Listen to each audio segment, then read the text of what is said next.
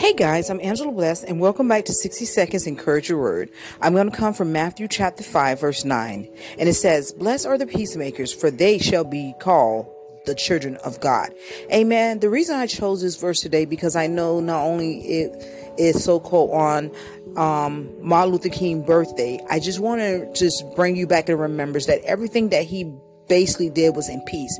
He does he did not believe in violence. He also believed in the word of God.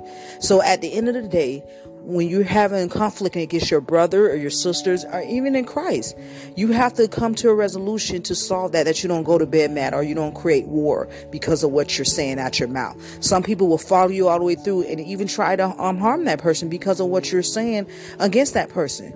Remember, choose your words wisely and also be the peacemaker that makes peace and makes and calm down the conflicts that's going on and rising in each other's life.